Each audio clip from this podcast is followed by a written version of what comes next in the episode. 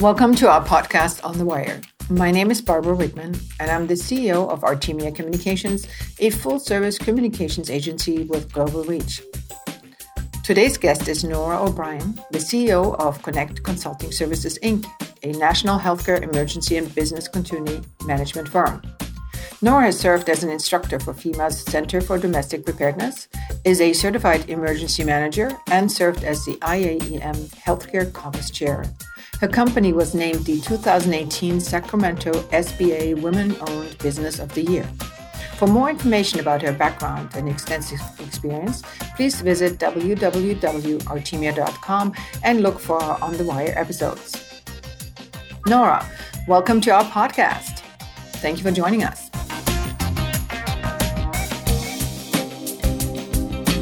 Thank you so much for having us. Oh, it's a pleasure. And I was thinking, you know, as as I was uh, sort of pondering the questions to ask you, that since we're uh, ISO 14001 and TL 9000 trained, certified, and compliant, obviously I have a great appreciation for all things disaster recovery and more importantly, emergency preparedness, if you will, right? And as we progress in this conversation, I, I, wanted to make sure that we focus also on small and diverse businesses, since that's our world also. And they don't always have the same kind of resources that maybe a large corporation has. And then the other thing I thought maybe to also from your vantage point to address is uh, it's so easy, at least, um, you know, we're headquartered in the Bay Area in San Francisco, uh, to think about earthquakes or wildfires. But obviously, there are lots of other scenarios that would require and benefit from preparedness, right? In that sense. So, um, if we can keep that sort of in mind as a backdrop to our conversation, then I'd love for you to sort of give us an overview, maybe into the type of scenarios you deal with and most of all of course your role right your background your role and sure. what draws you to this area yeah focusing definitely i that's nora o'brien Connect Consulting Services started organically. I had no idea I was going to be a business owner, to be honest with you. I have been in the field of emergency management, but I also kind of, on a fluke, ended up in this field of I worked for a trade association in California that represented nonprofit community clinics. And then shortly after 9 11, I was asked to go to a meeting who was handing out planning dollars for healthcare organizations that uh, needed a plan for disasters. And I knew nothing about the field. I knew how to spell the words emergency management. That's as much as I knew. And I vaguely heard of FEMA. I'm from California. And it, as they as we say, we're the act of God theme park, floods, fires, earthquake, etc. I've lived through all of that. Um, but I had no idea and walked into the field of emergency management and understood quickly that it's about community. And my background is community organizing, so it was a natural fit for me to, to walk into the field and just fell in love with the field of emergency management because it's a field that is deeply committed to process improvement.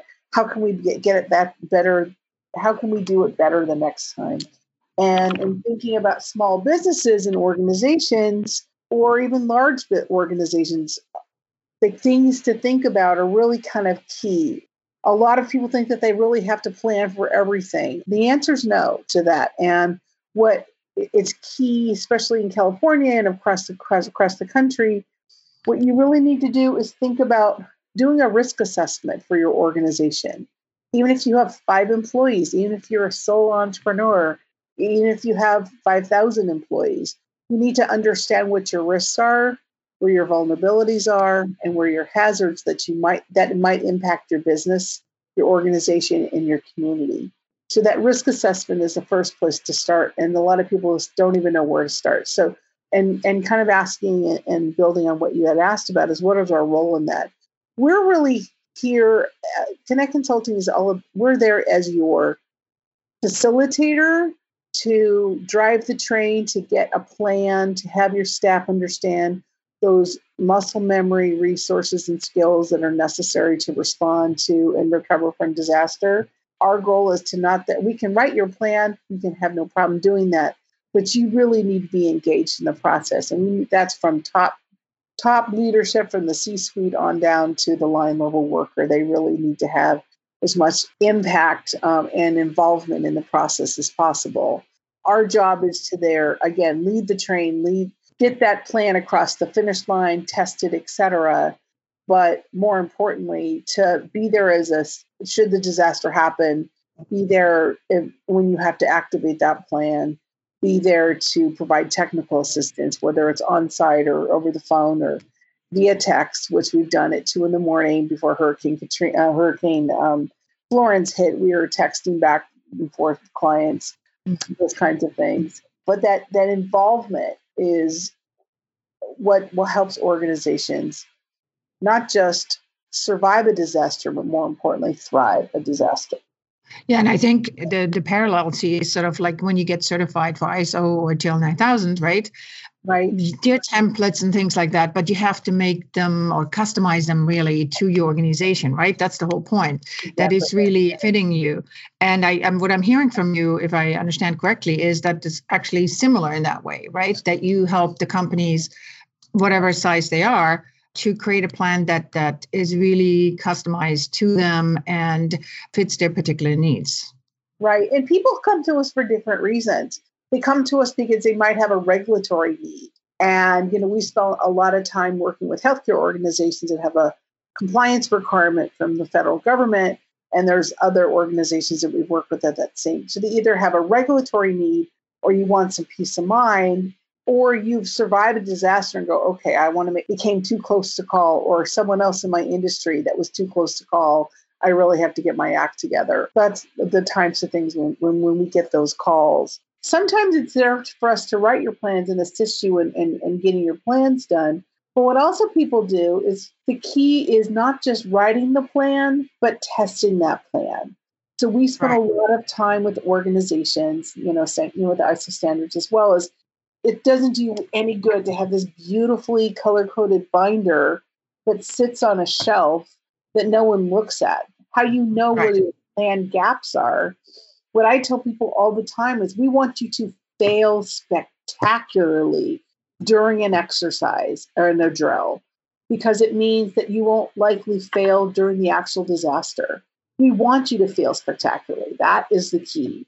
And if you do, you know, doing a uh, evacuation drill and it's over in two minutes and you get out of the building and all of basically you proved that you can walk out of the building you didn't it's not based on your evacuation plan it's it's not going to be tough enough that's going to make sure that you're ready when something should happen. Oftentimes what people do is you know they're like oh uh, we'll just get this drill done and we'll do we'll do it once a month. And yeah but if you don't change it up and if, it, if you don't really test what's in the elements are you doing just day shift? Let's say you have you know three shifts in your organization let's say you're manufacturing do you just do day shift and not night shift and not you know and not swings? And only the day shift people know you know what to do but the, the night shift folks something happens we're, we're not trained on those kinds of things so that training and testing is really where you kind of know where that plan kind of mm-hmm. meet, where the rubber meets the road yeah, and, and I think maybe you can also address, you know, with the trend being so virtual these days, right? Organizations have right. people across the country just like we do. Definitely not everybody is at headquarters anymore. Can you address how that still remains as something to to consider, right? Yeah. Because I think partly the perception is that, oh, well, if they're remote, they're telecommuting, so there's not such a need. But in fact, we are linked, right? So I'd love to hear your thoughts on that. Sure. So the t- virtual piece is really important because oftentimes we, we have clients that have virtual, basically their entire organization is virtual, which is great. But if they don't have their a way for their staff to get access into, you know, alternate access to the internet, alternate access to their database, and um, not just their database, their whole network. At some point, that that that's a real issue as well. What we've done is an example for an organization that has a, a potential risk of ransomware is we've actually done a virtual tabletop exercise. We set up a scenario and we set up what's referred to as injects. We set up injects, which are basically problems for the and problems for them to solve. And what we've asked them to do is okay, now, and we say, okay, this just now happened, and then give them a set of questions and a set of injects and then okay well now say okay we're moving into the scenario the scenario it's now four hours later, it's now six weeks later. It just depends, and have them, you know, see how they would respond and how their plan would really help guide their process or not. That's really key. But that virtual piece is it's just because you you work virtually doesn't mean that everything's going to work when you need it. You know, another good example is we've, we've what we've been dealing in California is you know with the public safety power shut off, a lot of people kind of really were left kind of with their pants down, so to speak. Of okay, sure, I can still work, I no problem, but oh, I have no power, I have no internet, I have no internet, I can't I can't work remotely or I can't do ABC, XYZ. So thinking about not just alternate access to the internet, but alternate power source, alternate staffing, alternate access to my database, those kinds of things. And when we do business continuity planning, that's something we consider that that's important for regardless of the size of your organization, you know, is whether if you like I said have five employees or a solo entrepreneur you have five thousand employees, you have to think about alternate workarounds of accessing your data, your your people, your process, your technology, and your supply chain. Yeah, I agree. I mean, we've we've done a lot of outreach around the whole disaster preparedness in, in terms of community outreach uh, of late. And it's quite interesting, you know, for small business in particular, diverse businesses. And it doesn't hit really the radar till you say it could be more than a couple of hours, right? It's the the duration of an emergency, right? Yeah. You know, if it's two hours of no internet, you know, whoop de doo, you know, right. you can probably manage. But if it's a couple of days, that's obviously a different scenario. Because it's not just that. I mean, like on the power outage, and the power outage can come from a lot of different things. We come from come from a public safety power shut off, a PSPS event, as we call it. It's not just that, or it could be coming from an earthquake or um, flood or whatever, you know, exactly. et cetera. Is that it's not just the not internet it's uh, your atms don't work maybe you have your phone you have to charge your phone oh, you know your you know your cell phones don't work all those kinds of other things so thinking about alternate power and also um, alternate access is just really key because a lot of people think oh i'll be fine. You said yeah i can handle for a day or so but if he comes in two days three days you still need to eat you still need to your daily living has to has to be uh, maintained kind of thing. So so that's definitely a tough tough situation. And the other thing that we want to also kind of share is that a lot of people a lot of kind of the common theme that we see when we meet with clients and they say oh here's my plan they might have a plan that might guide them for maybe a week or two and so, on a short term level, and maybe thinks about their life safety issues of making sure everyone gets out of the building and everyone's safe and those kinds of things, that's fine. But on business continuity, what basically the other side of the coin of thinking about your short term response, short term recovery, but also long term recovery.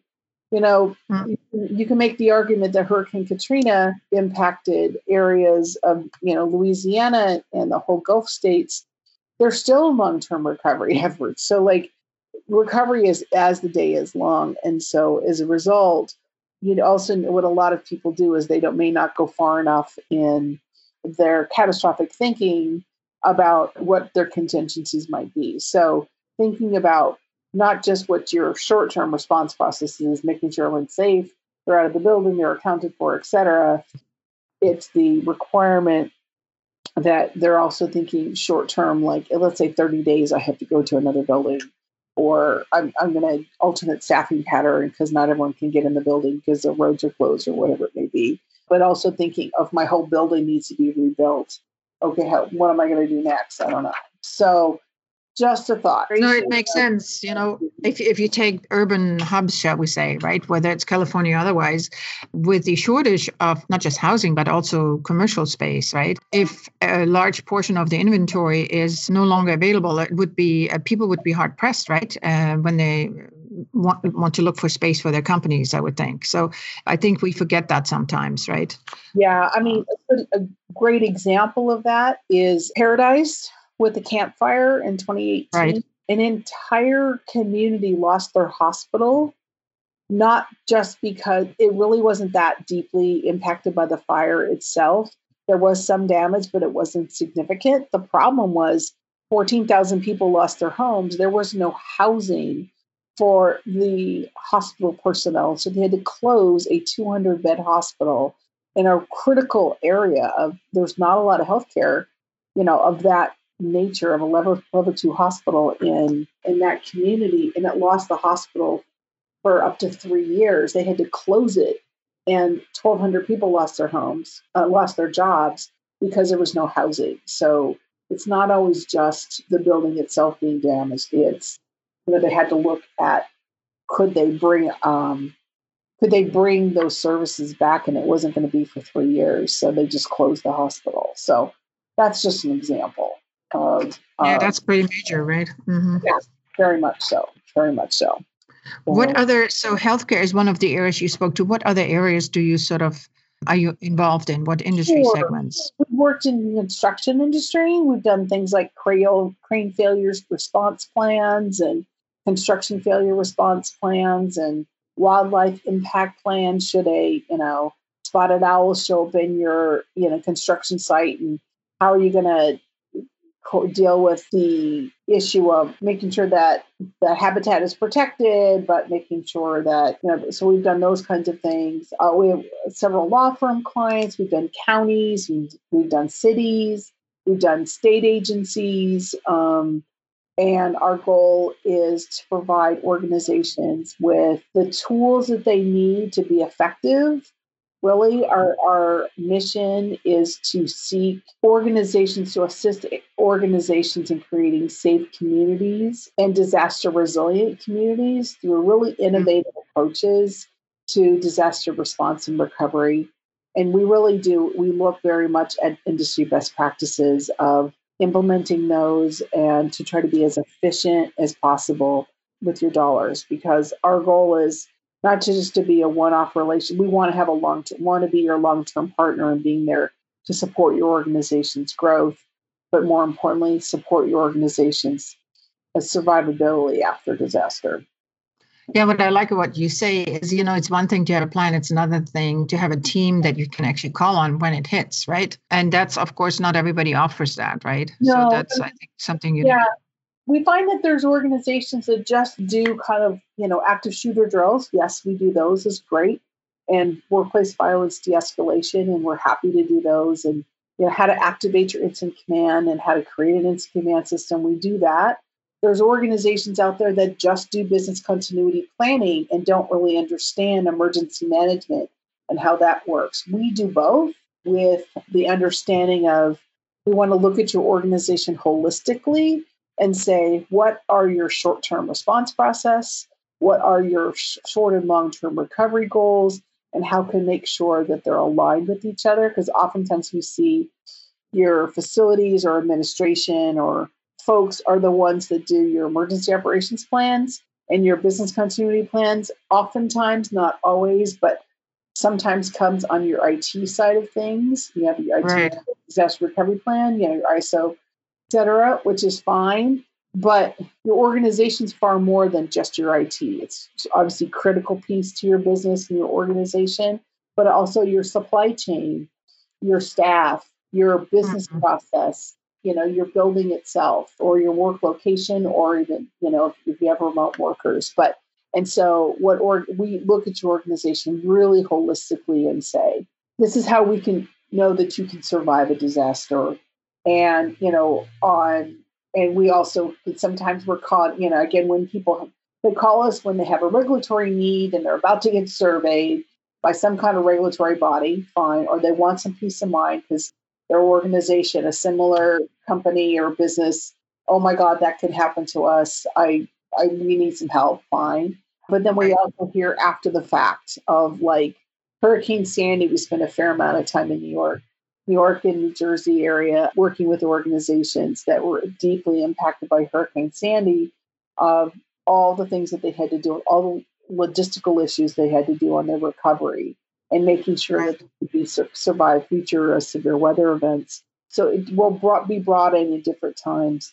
The severe weather events are tough because we can't look at historical modeling anymore to determine this is what we, we think it's going to go this way and, and it might be a very different outcome because of climate change. I think that's it's kind of a it's not a maybe, it's an absolute in, in our industry just because it's you can't have a lot of deniers when you say, well, you expect modeling says we expect 12 inches of rain due to this hurricane, but we actually got, you know, four and a half feet. Much different. Yeah, I was going to ask you how long. So let's say you know listeners co- contemplate, you know, what they might want to do. What sure. is sort of a timeline, you know, for the kind of process that you're describing? Sure. Um, it just depends on what the engagement is. Sometimes people bring us in for just training or just drills and exercises. They have an existing plan, and we'll just do that. Um, that's what one of our law firm clients is having us do: is just come in. We've already written our plan. We're going to do an exercise to test our gaps, and then we'll figure out. We'll, from that point on, we'll figure out uh, updating their plan. The engagement generally, it's you know three to six months. Depends mm-hmm. on how extensive, how big your organization is, how nimble you might organization or an agency or business might be. Three to six months, ideally. We want to spend some time with you of figuring out our goal is to have that senior leadership and line level staff engagement and, and buy-in because the process goes a lot better when you have individuals that are like okay this is an important thing to do and okay yeah this is rather than sitting there and staff you're doing an exercise and they're like this is dumb. This will never happen. Why am i here? This is a waste of my time. I got to get back to work. I'm not going to do this stupid fire drill. But this is dumb. Well those kind of activities might save your save your life. Yeah. That makes sense. Well, yeah. it's under, you know, I think any anybody who's ever been close to experienced any kind of disaster, don't have to convince them. It's uh, it's people who have been lucky enough not to have been touched, right? Yeah. For sure. And you know, the issue is a lot of kind of the underlying thought process. It'll never happen to me. It happened to my neighbor. It happened to someone across the yeah. country. It won't happen to me, which is fine to have that thought process, but 40 to 60% of businesses fail within a year after disaster if they don't have a plan. And that's the FEMA and also International Institute for Business and Home Safety statistic. We've seen, you know, 40 to 60, depending on who you ask, but those are huge odds. And organizations and businesses that spend years building amazing businesses amazing organizations, you know, it can be cut short in a very short time when they just don't see things coming. So that's why the risk assessment that I talked about a little bit ago is so crucial right. to identify what those risks are. Does it mean that you have to have planned for everything? No. But it's asking the questions of, do you know what your risks are? Just one simple thing is I have a client, it was like quite a quite a while ago, they, until we did a hazard vulnerability analysis session with them, they did not realize that their sewer was a real business continuity issue because once they kind of put two and two together, you know, we've lost six days of work in the last two years because our sewer went out. Well, what do you know? They, sh- they fixed the sewer and it's no longer a continuity issue. Or that's just one small example of how having your business be down for even a short amount of time can wreak a lot of havoc with your operations, with your staff, with your customers, with you know whatever kind of crucial work that you do every day. The immediate thought goes to retail, right? If your store cannot open, whatever it may be, right? That's no revenue that day, for instance, right? And how many small businesses can survive that if that's a whole week, right? right. And I, I, found in talking to people that, you know, even hair salons, they're like, oh, we just close for a day. And so when you do the math, if you actually calculate what the daily loss is, then all of a sudden it becomes a little bit more tangible, right? Because in some ways, until you really look, like you said, and uh, do a risk assessment and see where a the cause is, but also how does it impact the rest of the business, it's not so apparent, right? Right. You think that it's it's survivable, and sometimes it is, and sometimes it's not. And even you're going to get a close call. The close calls are actually use those as wake up calls, essentially. Of right, and it may not have happened to have to happen to you, but maybe happen to someone else in your industry or a colleague or someone you see or something you see on LinkedIn and go, damn, that really can. I never considered that hazard. Emergency managers, our goal is to not just, you know, shake our finger at you and say, oh, you really need to get your act together. That's not our role at all. Our role is to kind of guide and have you see where where the gaps are and to close them. Because when we want you to fail spectacularly during the drill, I mean, the whole goal of failing spectacularly and really in a big way is to find those plan gaps.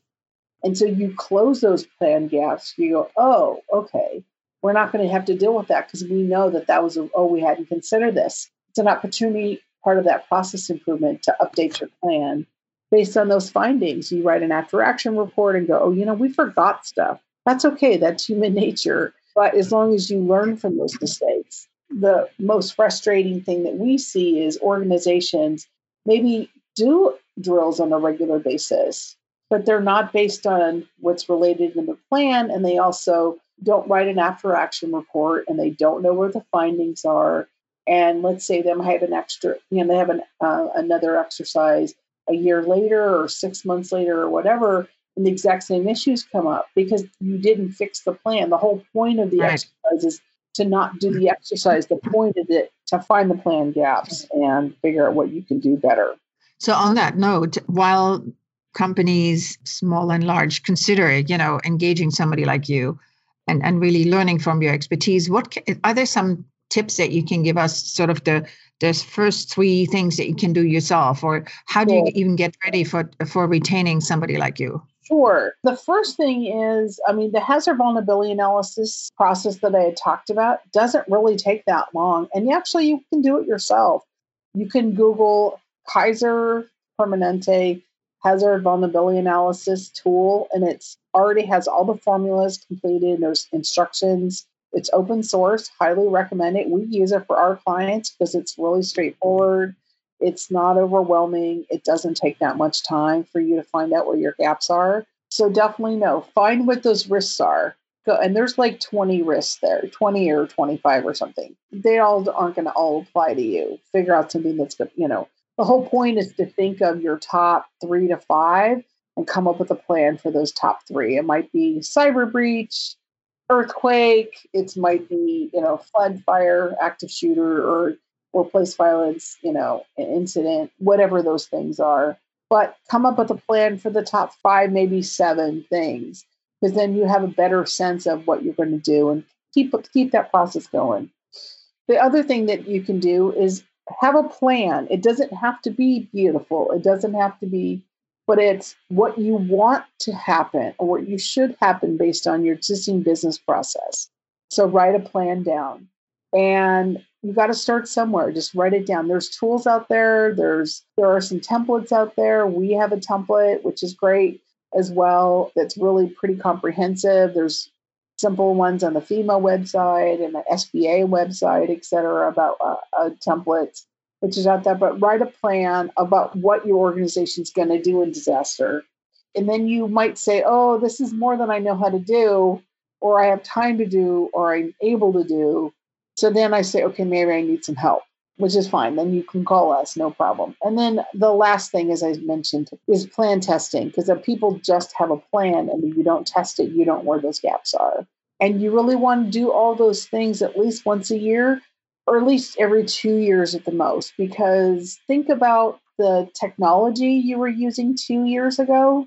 Think about your business process that you were right. doing two years ago I'm sure those things have changed. You use new technology, you use, you know, you have added staff, you have now 50 more employees than you did two years ago. You're going to do things differently, you know. Kevin Hale from Y Combinator once told me, he said, every per every time you add 10 employees, your complete your whole business process changes. I was like, oh, okay, that totally makes sense. You know, we have less, we just have a little less than 10 employees. And but he said, when you have less than 10 employees, every time you add a new person, your whole business process changes, which is true. So think about that, your business process and your way of doing things. So write that down, do a risk assessment, write it down, and test it. Those are right. That's my excellent. My well, thank you, Nora. You've been very generous with your time today. I, I really appreciate it. I, I, think our listeners will too. Let's see how in a year from now uh, things have evolved. I think uh, sort of listening to you in terms of, you know, update, update, update. There might be some developments in your industry as well, or even in your company. Mm. I'd love to have you back and kind of do sort of a comparison. You know, 2020 January. You know, uh, here we are, and where are we then, right? So to yeah. kind of see how we all evolve and hopefully can support each other also, right, as a That's larger community. Absolutely. So you know. thank you very and much. Thank you, and thank you for everything you do for the work in highlighting the important work of, of others. That's it's not an easy job, so I appreciate that. So thank you very much for having us. Oh, my pleasure. Take care, huh? All right, bye. Bye. Bye. Bye.